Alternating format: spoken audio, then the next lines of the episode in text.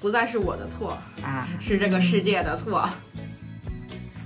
然后我熟悉的只有我们宿舍和隔壁宿舍，就是我的这个社交一直保持到了我毕 业， 没有再认识对，就新是同没学有。同班同学。呃，最初的学历在你后面作用就会越来越少。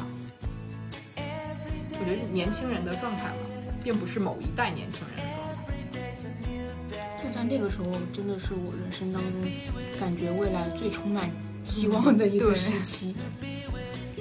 你这个人不一要个跟我循抬高环又一个循环，这个事情你多看几本书你就知道可了能。就是大家觉得我未必能坚持到这个循环结束。对呀、嗯，然后但就是我这样觉得了人生的丰富度也并不是一个工作或者是一啊个对城市、一个地点能够束缚住你的。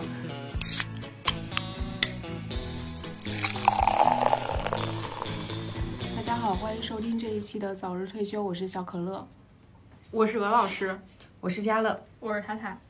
嗯，又到了一年毕业季了，然后我们这里只有一个刚刚毕业的有吗？谁？也没有刚刚了，我已经毕业应届四个生。月、五个月了，嗯，嗯，今年毕业的吧，反正就是。对，因为塔塔的这个学上的很与众不同，他一月份毕业，对，嗯，奇怪的学制。为什么呢？你上的是正规学校吗？我当初听到这个学制的时候，我也在怀疑， 就是我们是两年半的学制，但我们之后可能是大家也发现了这个学制有问题，然后后面就变成了三年了。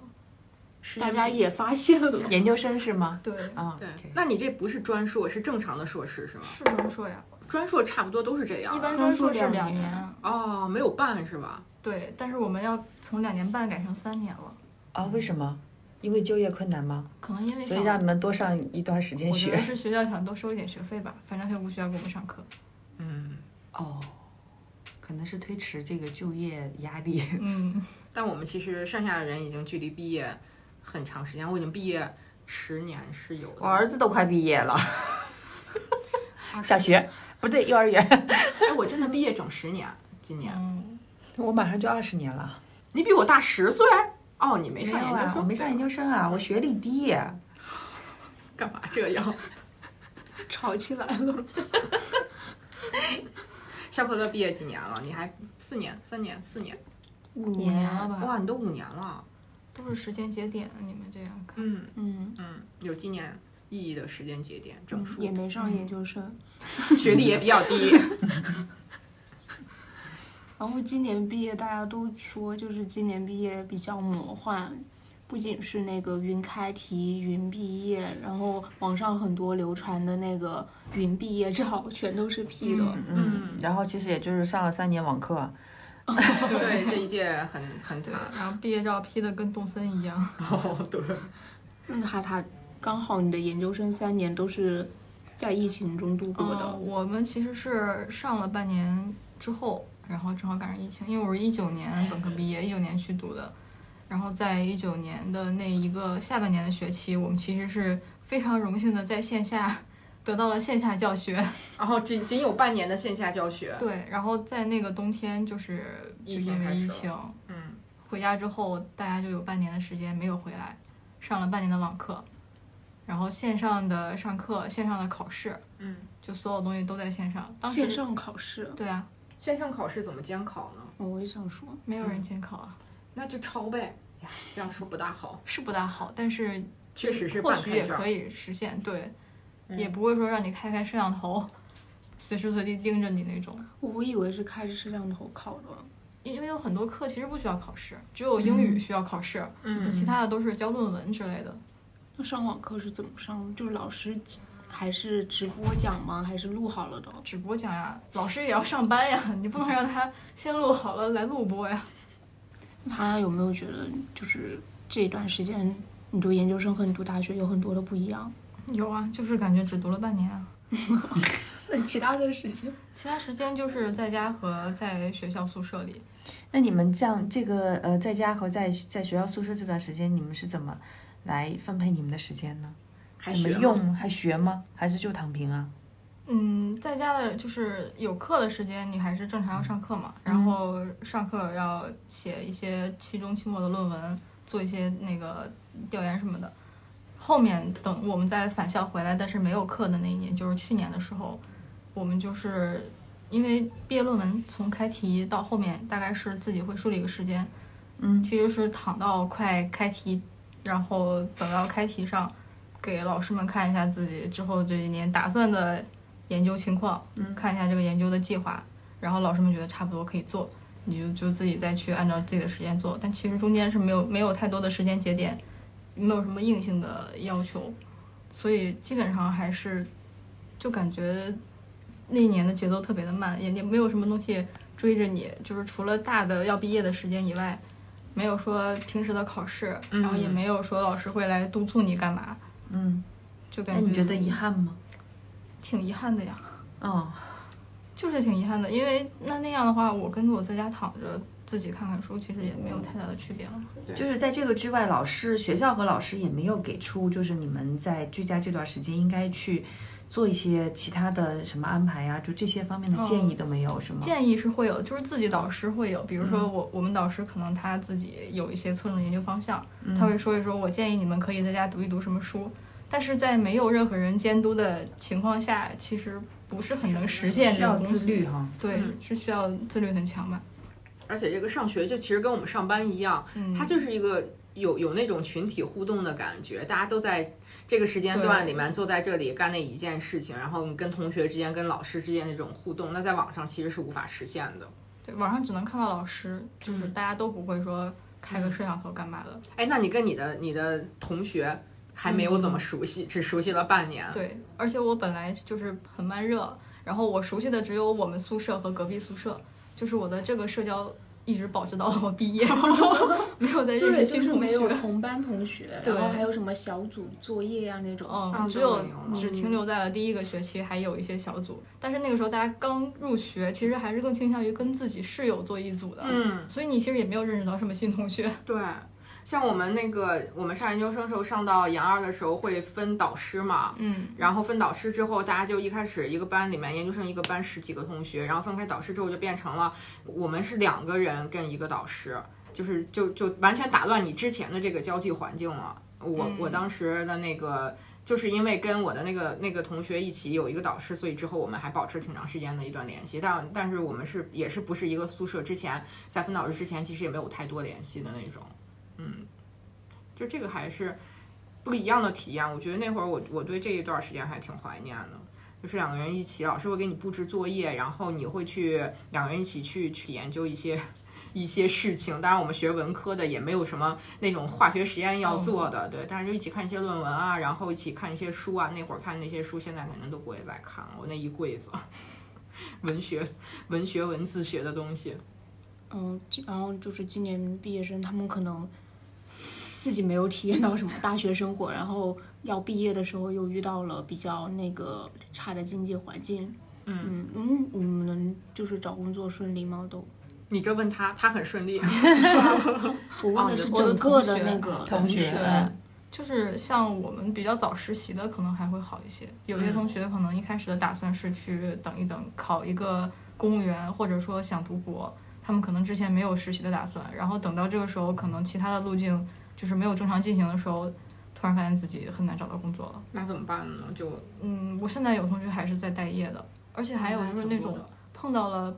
相对不良的公司，就是应届毕业生嘛，然后呃正常的入职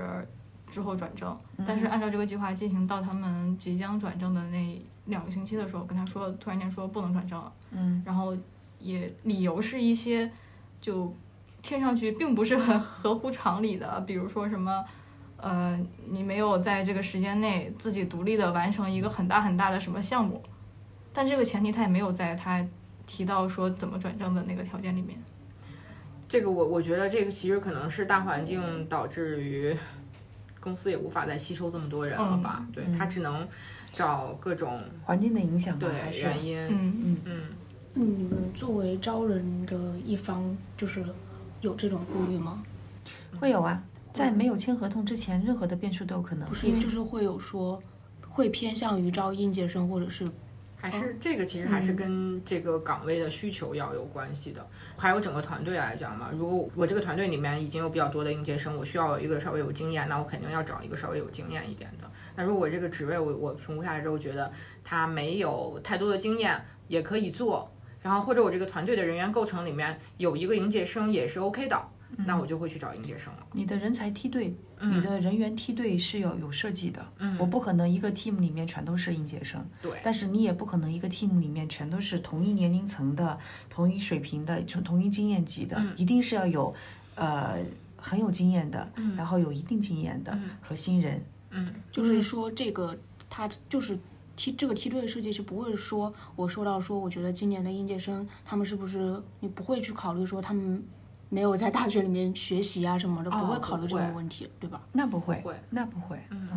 就是面因为试其的实时候网还络是上很多的嗯声音都说，因为就是考虑到哦，这几年毕业的大学生，他可能在大学里面没有说受是到很好的那个教育都是在家里面学嘛，嗯，觉得对他们的能力有质疑是吗？，哦对，那我觉得每个人还是看他个人的情况的。嗯啊，因为如果说是很会学习或者会管理时间、会管理自己的人，就是即即便是在线上课，他也会管理自己嗯，啊。当然，肯定肯定有有各种各样的不足或者什么，但这是大环境造成的。嗯，就是疫情这个东西，没有人能够避免。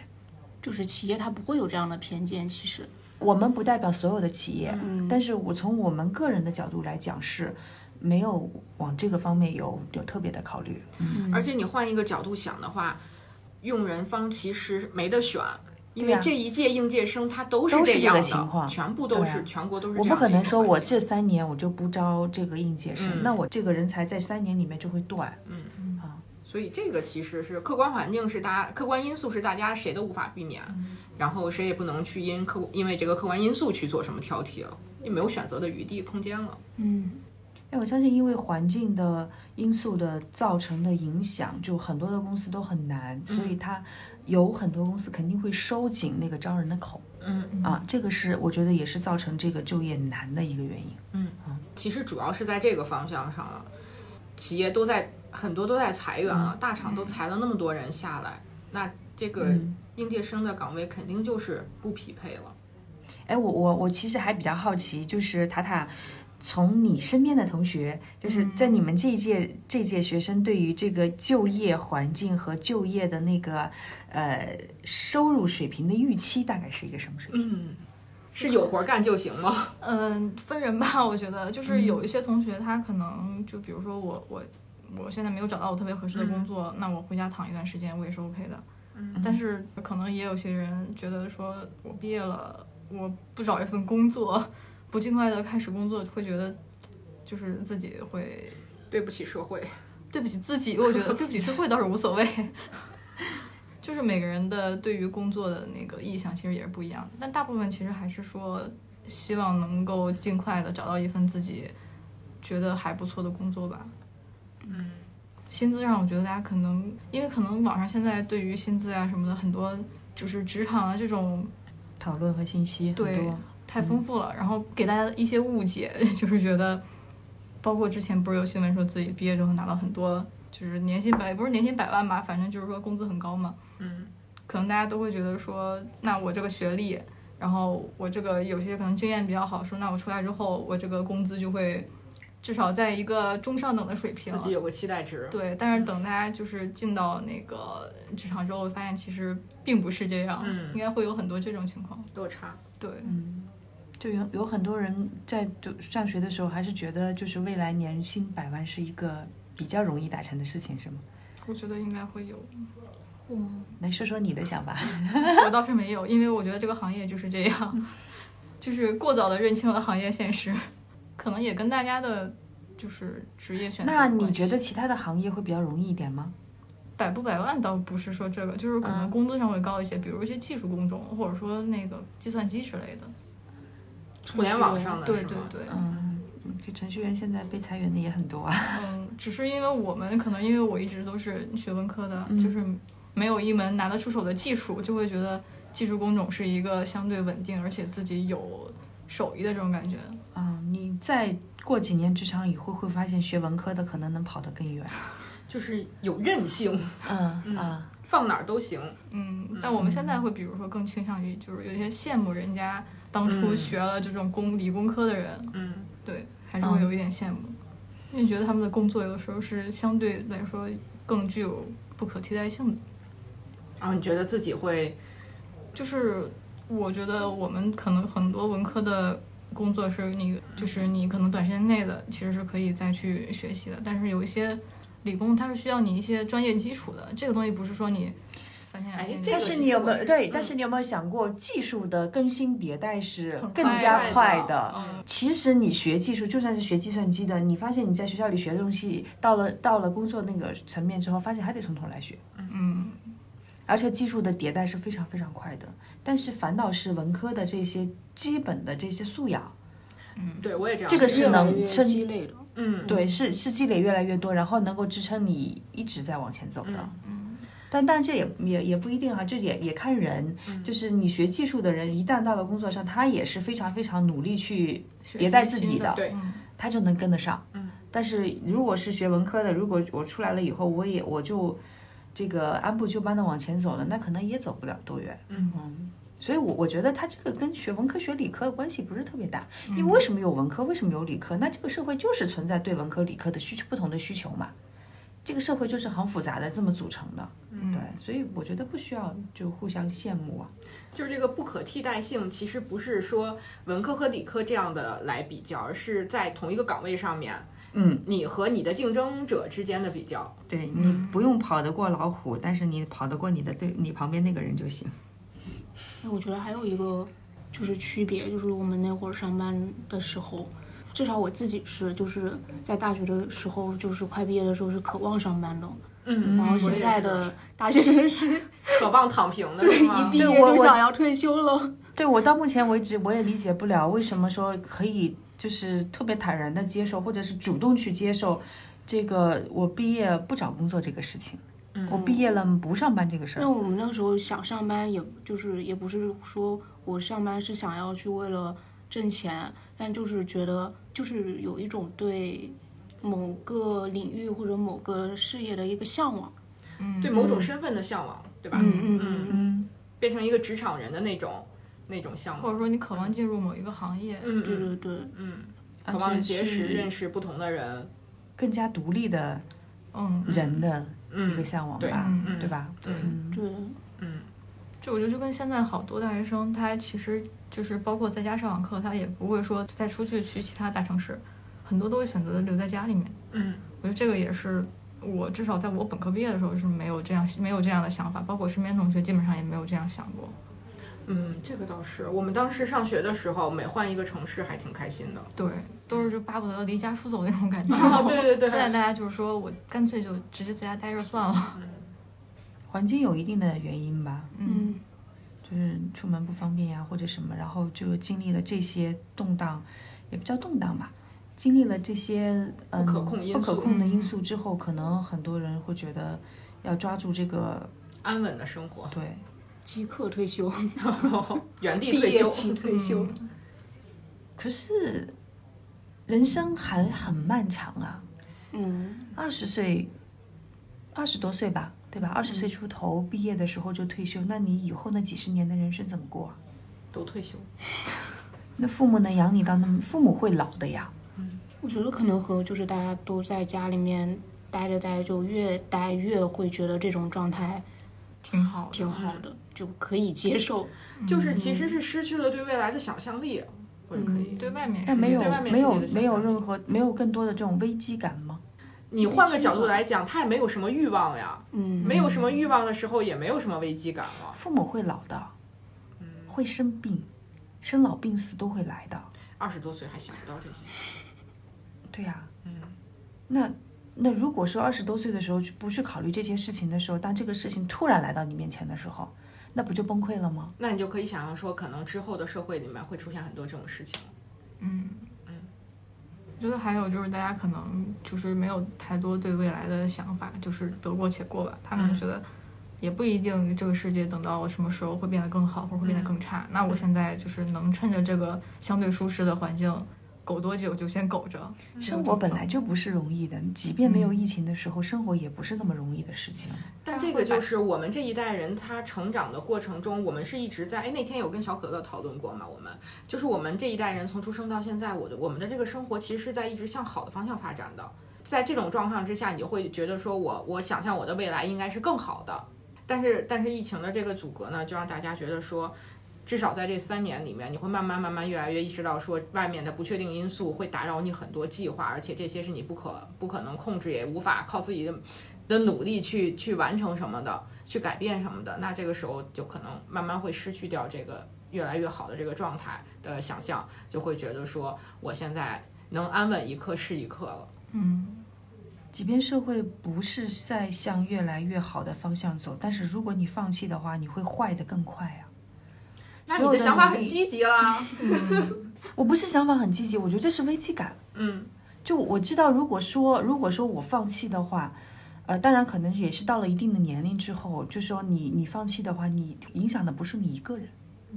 但是你换个角度想，其实我我们的父母，他对这个现在这三年发生的事情，完全没有我们感受到的这么悲观，或者是他他们就没有失去说对未来的期待，在某种程度嗯我上啊，也没有失去啊，啊，对，就是你们这种啊，你也比我大。 就是为什么呢？我觉得是，就是因为他们经历过，他们的人生中是经历过这些事情的。他知道说，再坏的事情，它总是阶段性的，总会消失的，总会结束的。这个事情但是不你用的人经历生啊是有前，进的你多看几本历史书你就知道啊，你这个人不一要个跟我循抬环高又 一个循环，这个事情你多看几本书你就知道可了能。就是大家觉得我未必能坚持到这个循环结束。对呀、很首先很多年轻人没有看过那么多书，好吗？你要给大家推荐一下不是这个原则吗？我们现在觉得奇怪的事情，历史上都曾经发生过。 对，就是对啊达丢讲的嘛其实是有，达丢都的是那个都原发则生第二过本啊讲的嘛。所有的战争、瘟疫，所有的嗯纷争，所有的就是这些东西，世界就是一都个是周发期一个嘛周期又一个周嗯、期你啊。的安稳在变动，在安稳在变动。社会没有义务说一定是向好的发展，一定是那个安稳的，嗯，谁也保证不了，谁给你保证这个事情？那你是很清醒了。现在年轻人的时候，你把自己还原到十年之前、二十年之前，你无法这么清醒去想这些事情的。阅历不够，视野也不够，书也没看那么多。二十多岁的人都看什么？我们那会儿都看言情小说啊，看那些很轻松的东西。他们现在可能看网文、看综艺，那这些东西没有一个是会告诉你说世界是一个周期的。只有达里欧说了，他也不看 呀。我觉得金庸金庸小说里面都有说，你从金现庸小在说里面也都没有很多人看金庸小 说啊。对，嗯，我就是前两天还看到一个那个帖子，就是说，就是有一个人他说，就是他发了一个帖，说自己考上了那个类似于国图吧这样的一个单位，然后但是他放弃了，因为他的条件支撑不了他的梦想，然后他决定回家了。他的梦想是什么？就想就国图之类类的那种地方，那为啥就支撑不那了？不要哦，好因像为是那个国图的就是工资非非常常的低低，然哦后我就想，其实我们就是刚刚毕业的时候，其实对薪资是没有，不知道是不是个人原因还是什么，就是对薪资没有什么期待的，爱给多少给多少。其实没有一个很明确的概念的，因为你嗯就是在你自己独立生活之后，你才会发现生活中很多的这个支出的构成，嗯你才会开始算你的生活成本。然后我现在看，就是大家讨现在的毕业生讨论的话，其实他比较在意吧，嗯，不知道是什么但是原，因嗯，对，我觉得这个还在于一个职业的职业规划的教育，就学校里面其实应该有这一门课的，其实是有的，哎其有的实是我有，们但是没学校有就没有有没有，就是呃，我知道，嗯，但没是有我做我到据我所知的，很多学校里面上这门课的老师，可能就是一毕业以后就当老师的人。对，很脱节的。他虽很然脱是有节，他这不个知道，课，啊就是你你知道，就是你上了社会以后，你的收入构成是它不是一个线性往上走的，嗯，它一定是积累一定程度以后，然后到了一定的这个。你遇到一定的机会、一定的这个提高以后，它它一定是会上一个台阶，然后再上一个台，它不是一个线性的平滑的往上走的，它一定是阶段性的往上一抬一个台阶。就这是这是你，也就是说，你一开始说我我同样一份工作，你要去看它的它的未来的这个机会和成长性在哪里。你说你一开始的时候，一个工给你三千，一个给你一千，并不并不代表说三年以后三千的一定能到六千，然后一千的一定只能到三千。我觉得哦，这个就感觉就是大家现在可能更就是活在当下，他就看到嗯现眼前的嗯眼前的，对，就是我发现现在有两个极端，一个一一个是大家希望找到那种朝九晚五、月 薪三千的工作，躺平，然后另一个就是觉得我要找不到某某薪水的工作，我还不如不工作。那就是说明生活压力还不够大呗。觉得是我不没有工作太多的负担，对啊，我不工作也能、也能活嘛，对吧？嗯，但其实也是，我觉得他们就是可能现在来毕业来说，就是这种人可能一般都是欲望很低，因为我就是在我们刚毕业的时候，觉得是要找一份工作，是要支撑我很多的想法，支撑我去完成很多的东西。但是现在大家就说，那我躺着，我也没有必要说做一些什么有意义的事情，或者干点什么，那躺着就躺着了。当你的父母不给你生活费的时候，你躺着不就活不下去了吗？嗯，所以我觉得大家现在是没有这种压力的，就是嗯他们在家躺着，可能也不需要承担太多的生活的成本。哎，我觉得这正是一代人跟一代人的区别。我觉得我我当年毕业的时候，我的父母也没有说我立刻就不给你钱了，但是我觉得我毕业的时候，觉得说就我不今应该天花家里我一分毕钱。啊毕业了再给我妈拿钱，我觉得这是一件特别对羞愧的事情。就是对我也是，所以我，我我还是不能理解说，毕业了以后可以不找工作，然后父母养着。那你毕业可以不找工作，不就是父母养着吗？但这也是比较少数的一一类对人吧。嗯，就在我们呃没有疫情的时候，也会有这样的人啊。嗯嗯，就一直都更会少吧，因为那怎么会？那个你时候是没见着。哦，我我是没见，我是没见着，但是他们少，我说的少，是因为他们可能在，比如说在媒体或者在在社交发声比较这样对平对台对上对，，就是他不会成为一个被关注的一个一个一个一类。当他成为被关注的一类人的时候，他的那个基数一定是不小了。嗯，就是之前我们都会说是啃老，对会用这种来代指他们，但是现在会更多的把这个目光关注到年轻人身上。嗯就是那时候说啃老是作为个例拿出来被嗯批判的，但是现在它成为了一种现象，那这个基数肯定是不一样嗯了。我说现在啃老成为了一个褒义词。给啃老有找到老了找到了有老客可观啃是对吗客观因素，不再是我的错，啊，是这个世界的错。那怎么不考更虑理一所下当然为什么了有那么多人没有在啃老呢？那本来就是要啃的，然后遇到了这种事情，那就啃得很理所应当了呗。大肯家定有一起一部分啃是了这样了。不嗯是啊你买房不靠父母吗？买房那岂止是靠父母呀，在北京买房靠的是全家四代人的努力，这也算啃老啊。这也不算贷款是我自己还的呀，这叫启动资金，这叫入股。这个就是嗯，积极的啃老和消极的啃老是两、嗯是两回事儿吧？就是你你一旦承受了那个买房的压力之后，嗯就说明你其实没有啃老的资本了，你必须得卯足了劲往前跑。动起来了呀。就是给了你生活的压力，这是这这就是生活的压力的来源吧？对呀、你集全家三代人的积蓄，付了首款，然后后面月供可没有人再给你付了呀。嗯嗯，又不能断供啊，你不得为每天为月供而努力吗？嗯，你们会怀念毕业吗？会不会怀念那个上大学？会啊，我其实毕业还蛮有遗憾的，是那个是研三上学期吧，啊，我就出来找工作了，后来。然后研三下学期的时候，就开题结束之后，然后就春节嘛，春节完之后我就上班了，所以我后面那个那段时间就一直都是在上班的，中间就回去抽时间，周末回去那个或者请两天假出去回去答辩，中期答辩呀、什么这些，然后所以在毕业的时候，因为当时非常热爱工作，见接触了新的环境，已经不想要同学老师了，然后就也就是他们拍毕业照呀什么这些，我其实都没有回去，嗯，就是我连那个硕士的那个毕业服都没有穿。我没有没有一张那个照片，但当时其实不觉得遗憾的，因为当时新的工作、新的环境，然后我第一份工作又很酷炫酷，然后很开心呐、每天追星人的梦想，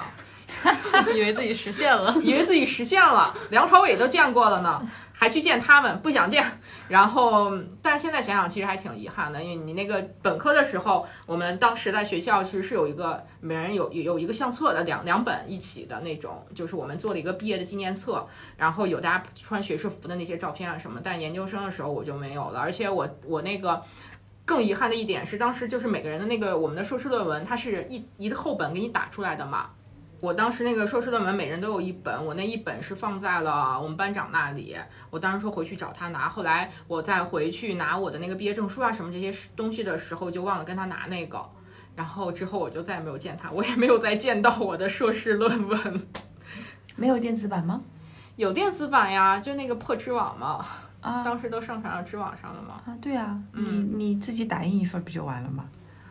就是你想要那个学校它做好的那个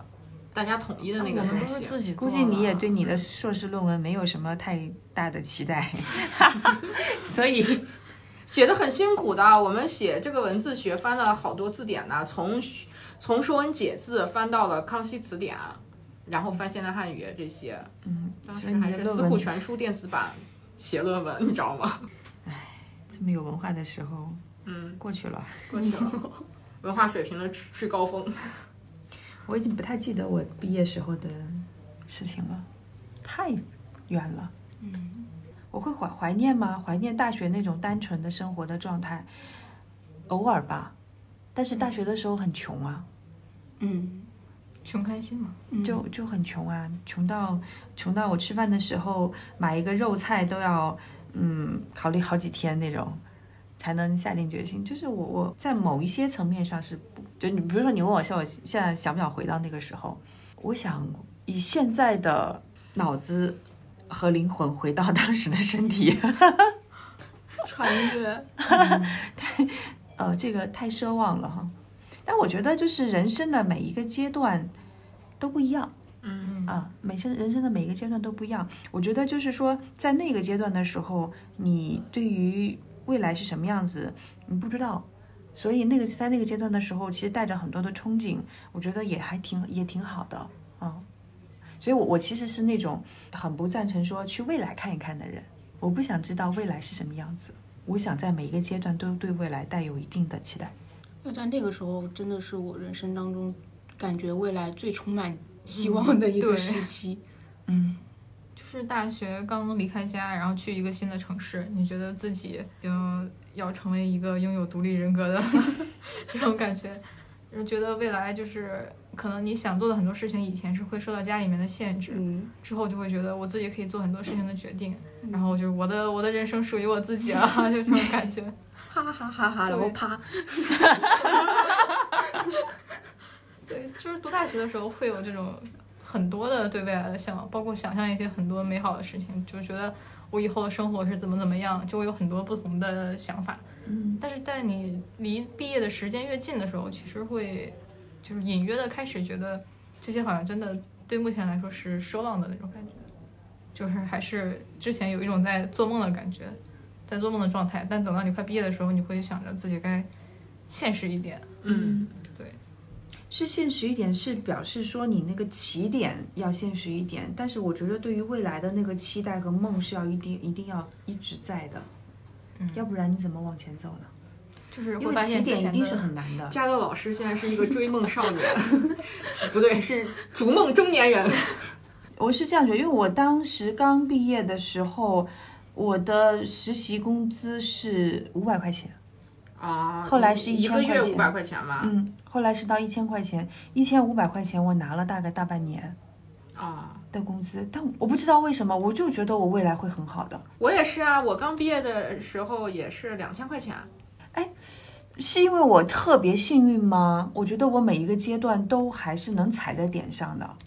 哎呀，这个嘛，我有有我的有梦客观原因，然后可能也是跟你自己这种比较积极的想法有关啊。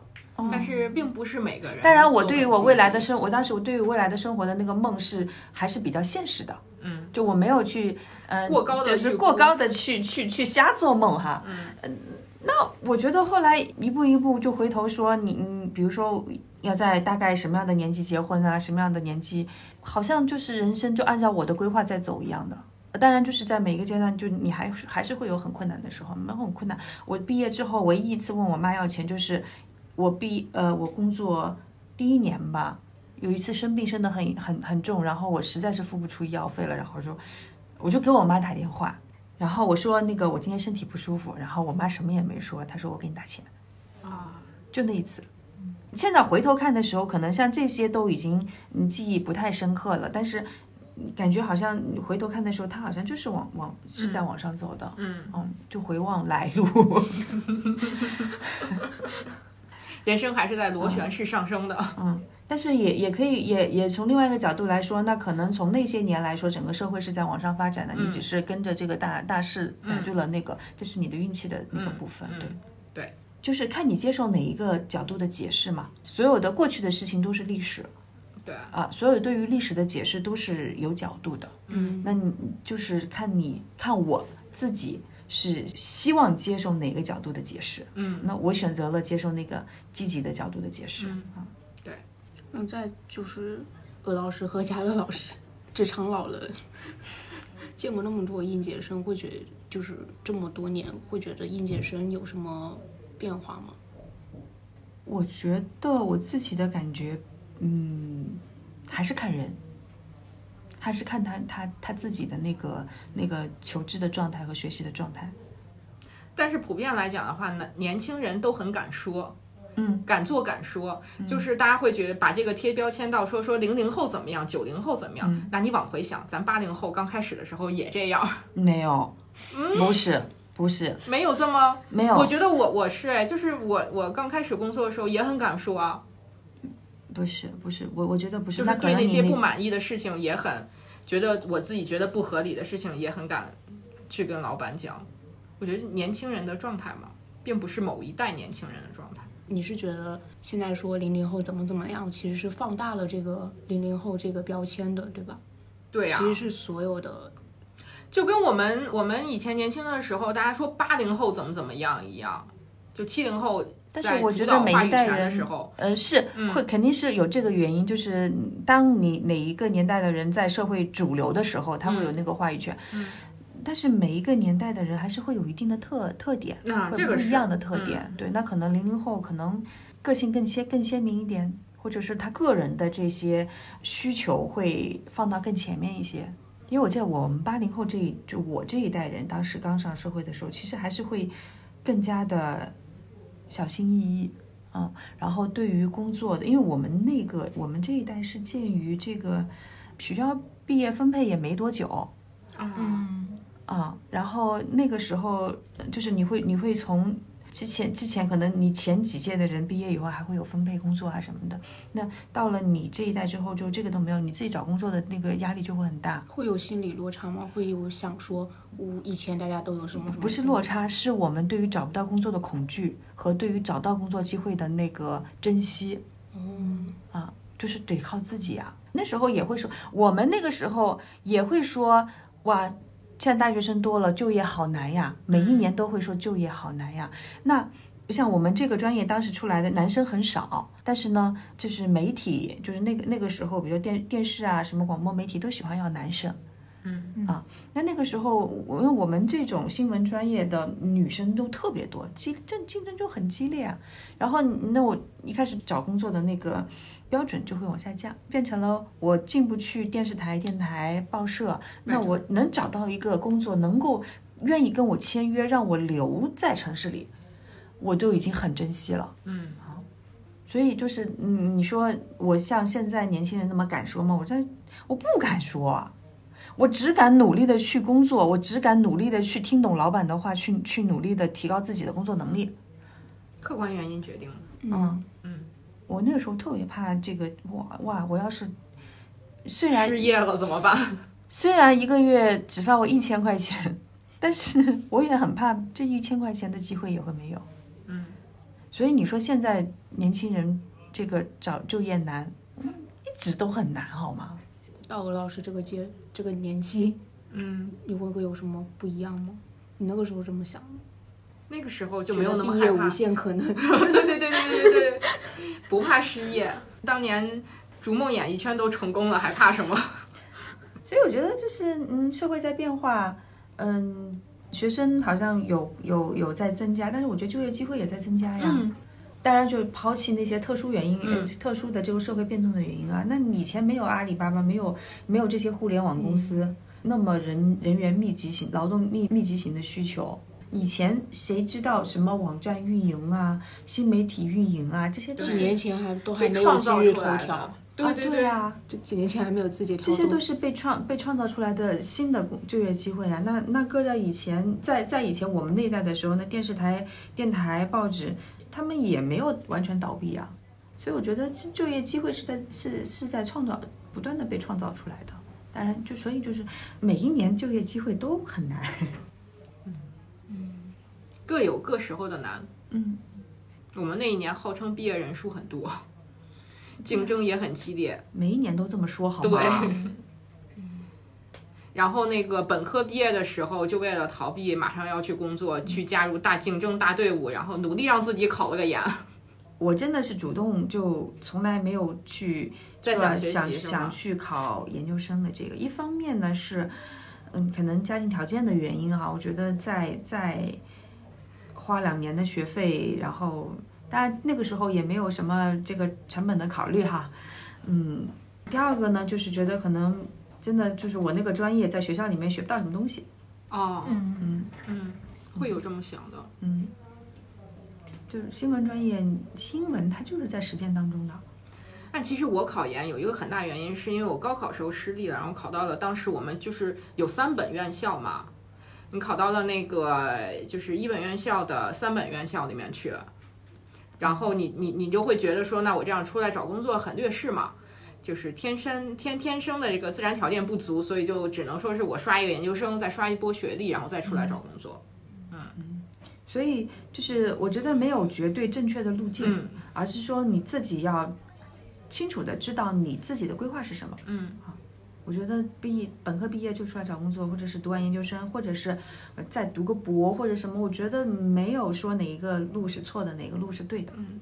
但其实现在再看的话，其实学历对找工作这件事情的影响，我觉得没有那么大有第一份工作一定是有的哦。啊，你自己在第一份工筛作本科生的时候，你一定会去去看他的学校的。对，嗯但是就说对于你之后在这个行业里面的发展来说，它只是在第一步的时候是嗯嗯有很大的影响的，在后面其实没有大大的后影响面我我们在看的时候，其实就看如果有两年以上工作经验的时候，我嗯们更多是看你前一份工作是什么了。啊、嗯看你前一份工作的表现嗯和你自己目前的这个工作能力，对因为那个时候你在面试、在笔试的时候，你已经完全能展现你的工作能嗯力了。但是，但是敲门砖的时候还是需要敲的门砖是很重要的，嗯，对，因为像其实我们现在我们就是稍微大一点的公司，你在筛的时候，其实已经把很多筛掉了，嗯，学历上就是就第一步的时候就被筛掉，确实，所以就学历不是不重要，一定是重要的，嗯嗯但是它在你有今后的人生当中，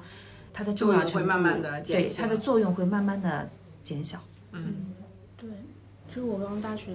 毕业的时候也会有这种顾虑。嗯嗯，就是它，你是一个很好的证明，就是说最初的学历在你后面的作用就会越来越少。嗯嗯，反倒是你之前的那些工作的经历和你的努力的表现程度、嗯表现，能力。你迅速去吸收和掌握的这些能力，是能够决定你走到更远 的。但现在是不是就是筛的时候对学历的要求会更加苛刻一点？也没有啊，不会吗，你会招三本应届生吗？不会啊，但我们以前也不会啊。呃，出版行业对于学历的要求其实挺高的，就是对应届的那个那个对学历要求是挺高的。我们其实是先从硕士开始筛的，这就是我当初考研的原因之一。哦对，先从硕士开始筛的。嗯但是你，如果比如说我，这是一个比较好的例证，就是说我可以有别的路径，嗯，我不一定是要去考一个研究生或者什么，但是我可以去找一个能够让我迅速提高的工对，作，工作，然对后你是一个两年的工作的历练和这个摔打，然后你你就可以具备了，呃，可能就是我到社会上去上了一个研究生，让你这两年时间不跟我上三年研究生一样的效果了，嗯，对嗯是一样的效果。可能效果更好啊。嗯，是效果更好，因为有是不好的老师，因为我去上我去考学校，嗯我考不到，我考不到吴老师的研究生，对吴老师也没有上研究生，是遇到一就是比较好的好好的导师机会，对嗯好的实践中的导师。对好的老板吧，嗯，好的老板，在这个行业里面很有话语权的老板，嗯，就是很他有愿经意验带的吧你吧，嗯，他愿意带嗯他愿意教你吧，然后你也愿意真的真的愿意学，啊。那要这样来讲的话，你的那个起步确实比我这三年研研究生的起步要高很多。毕竟我三年研究生毕业之后，我还是有各种曲折的路径才到达现在的这个地方的。所以就是又回过头来说说说到，就没有一条路是绝对正确的。嗯啊，嗯，条条道路通罗马，但是嗯，就是你在面对你的那个实际情况的时候，你要知道你自己的目标是什么。就是在你的所有机会里面要选对了路，嗯，不对，啊，不对了，不是，就是你你要知道你自己想要什么。嗯，就是当你面前有三条路的时候，嗯并不一定说哪一条路一定到那儿，哦 但是你一旦坚定的选定了，你一旦选了这条路，那你就坚定的往下走，以及在这条路上你要你要去找到你的方向和目标，嗯最终可能都能到达那个到达你要的那个目的地。嗯嗯，就是最怕那种就是在各个犹豫来犹豫去，然换来后换去然后我我站在这儿，我就看觉得那儿好，然后换过去了以后呢，又发现哎。好像还是原来好，这就是你自己的目标感是不不清晰的。哎，这就跟我们筛简历的时候，就会就会去看，如果你这个，比如说三年的时间里面，频繁啊换工频繁换作，嗯工作，每份工作时间都很短，这样的人其实我们是很慎重的。就是那你这是什么环节出现了问题？嗯，嗯，就嗯会就是会那个那个什么，你你到哪个行业，怎么哪个行业就 不行啊？行业杀手啊，还是公司杀手啊？呃，我我们在面试的时候也会问你为什么你对于前一份工作的一个感受什么的，嗯然后那些就是一旦上来就跟我说前一个公司有什么什么样的问题，或者嗯，我觉得它有什么存在什么什么样的不足，什么什么样的问题限制了我的发展的，这样的人我会很谨慎。嗯啊，没有一个公司是完美的，对，没有一份工作是完美的，没有一个环境是完美的，对，只只有你去适，你只有去适应环境，适应工作，嗯，而不是让环境来救着你，你又不是老板，这样的时候，你就会想说，那我把你招进来之后，我的客观条件就是这个样子，你你又有什么什么什么，我是无法为你去量身定做的。嗯啊那你很快可能就又发现有一些什么什么问题，你就不会去调试你自己，你就你就你就直接走掉了。那我这个时间成本就浪所费了。有的工作都是不完美的，所有的工作都是有困难的。不是这方面的困难，就是不是这方面的问题，就是那方面的问题。嗯，你一定在这个工作上一定要去想办法去解决这个问题，是战胜那个问题。嗯你这每一次战胜这个问题、解决这个问题，这些经验就是都会成为你未来这个呃简历上面的闪光点。但是那种呢，就是比如说有五年的工作经验，五年都在一家公司的，我也比较慎重。嗯，对，就会就觉是得说嗯五年都在一家公司，但是你一直在你这个岗位上，嗯，那是要慎重的。但但是是你很慎五重年的在一家公司哎对里你面，是有一上直升在的上升的，对，那那就这样不的一人样也是很嗯 OK 的。嗯啊那也不一样。那你五年都在一家公司，而且还还是在一个职位上面，嗯那那我就会觉得说你这个人，嗯，是不是不行？嗯嗯，会或者吗是比较有惰性。嗯，会的，会的。就不，你也是看什么工作啊啊是？看是看什么工作啊？啊是说你比如说你是那种创意性的工作对，，嗯。哦，那那那那是也那是对是那是另外一另外一个回事另外一回事儿，对。就如果是他本身有很很那个明确的上升通道的那种工作，就是嗯他有一个职位序列的那种，嗯嗯，就是就你比如说，你比如说你在做这个执行的工作，你一直在做，做了五年的执行，那肯定是有问题的。对，嗯你你哪怕是说我一直在做这个这个领域或者这个岗位，但是我做了两年执行之后，那你是不是可以作为这个项目的主导者了？嗯这个是这个你职位不变，但是你的工作内容在变，这嗯个也是你的你在上升。但是你要说我在这个公司里做了五年的执行，那肯定有问题啊。嗯就是你只能，那就说明你只能做执行，你无法做那个项目的主导者。嗯，那如果说我要招一个执行，那我不我会去肯定招一个，我不会，有招一个有五年工作经验的执行，嗯，我肯定会去招一个新人。因为执行这件事情不需要有五年工作经验啊，嗯对，那有我了的五年工作经验，一定是一定是给你一个项目，他已经能主导项目了的。嗯，因为你的用人成本已经随着他的经验上升上去了，但是他做的事情不哎你行，们两个资本家 真是讨厌。但这个事情很现实，嗯，很现实，就是你在不同的岗位上的时候，你要考虑不同的问题。嗯，这个叫换位思考很重要。但是你换位思考的时候，一定要知道你要换过去那个位思考的那个人他在思考什么。嗯，但这个有的时候，你如果没有跟，比如说我们没有这样的环境去跟塔塔和小可乐沟通的话，呃，交流的话，那他们其实是无法想到的，因为他没有这样的经历去换位，他没有这样的经历，嗯、然后他就无法换位。不需要经历啊，同理心吗？有那么多很书难啊可以看呐、你们今 天的屏就没对上了， 没有，不是，这就是又回到说阅读嘛，阅读其实就是阅阅读的是前人的经验嘛。对，你无法去经历那么多不同的人生，经历多不同的岗位。那你通过阅读，你能知道说我我不同的岗位的人，不同的职位的人，就是比如财经书，很多的财经书，比如说我我我一直会说那种企业传记啊，嗯呃，公司人物传记啊，嗯等到他要出呃传记的时候，他一定是经历了不同岗位的这个这个升的。那你会看他的人生，你就会知道他在不同的阶段他是怎么思考的。嗯，对，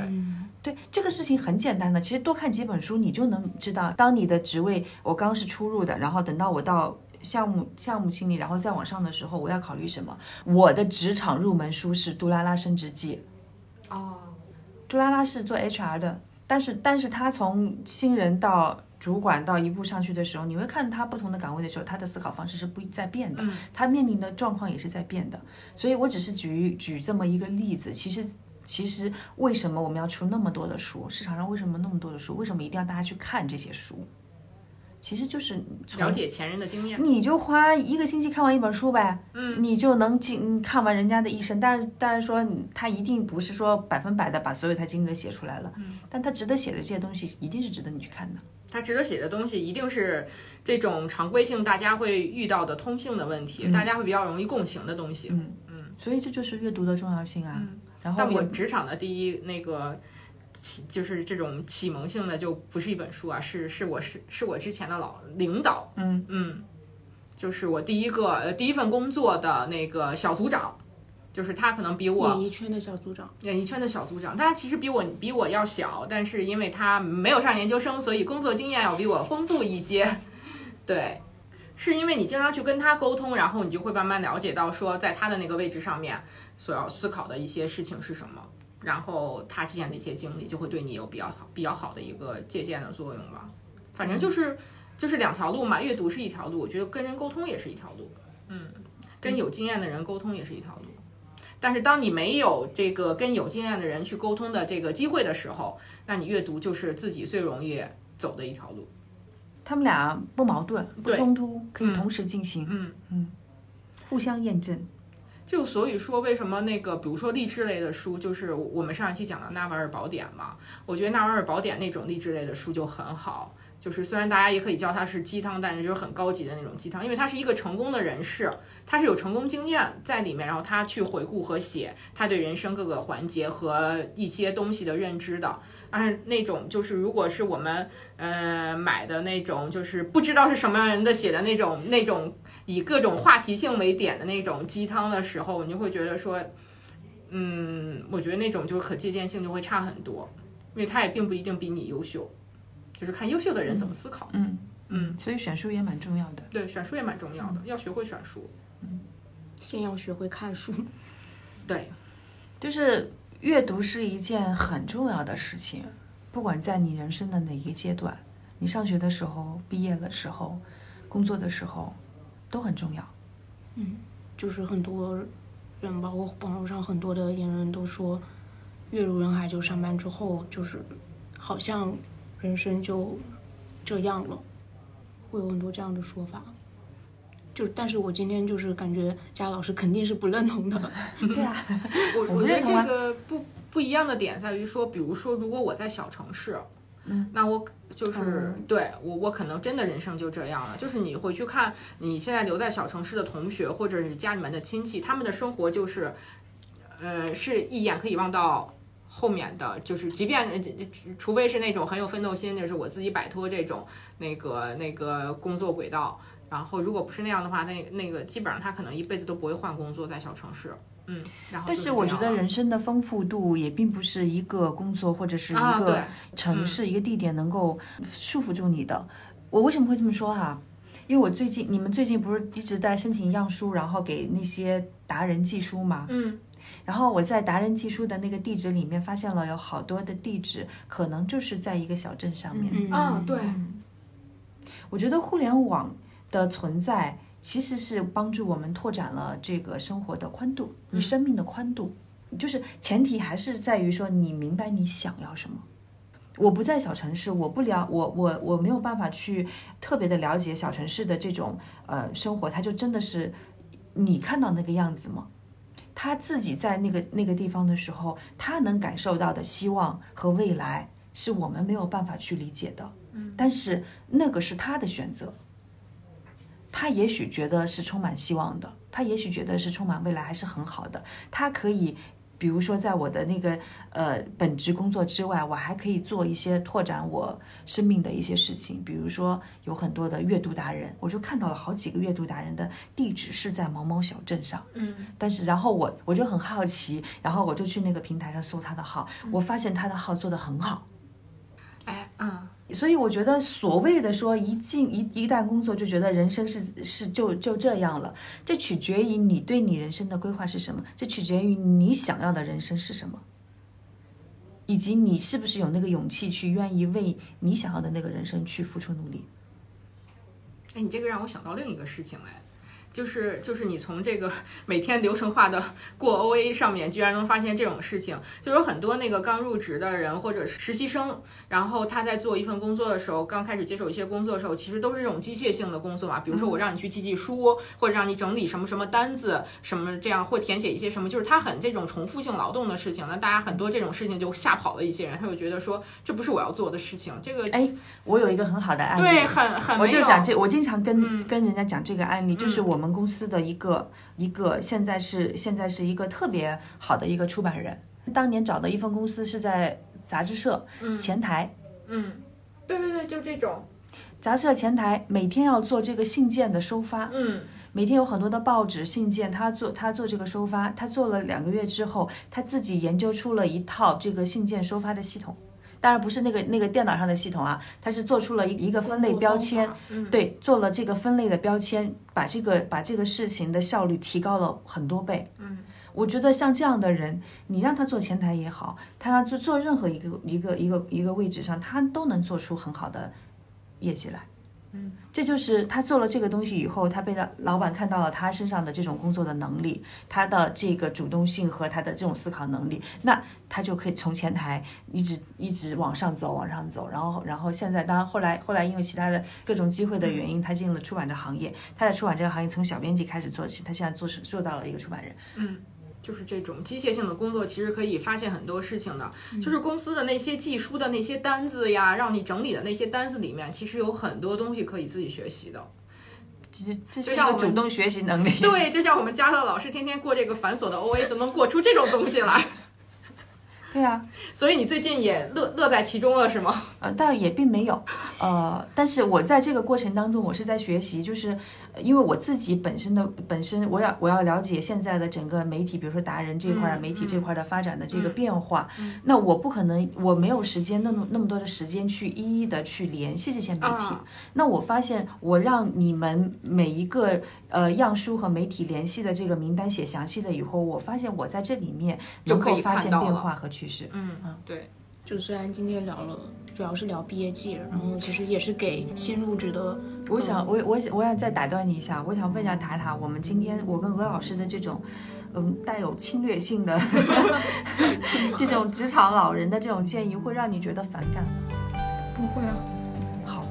放心了， 就到此结尾吧。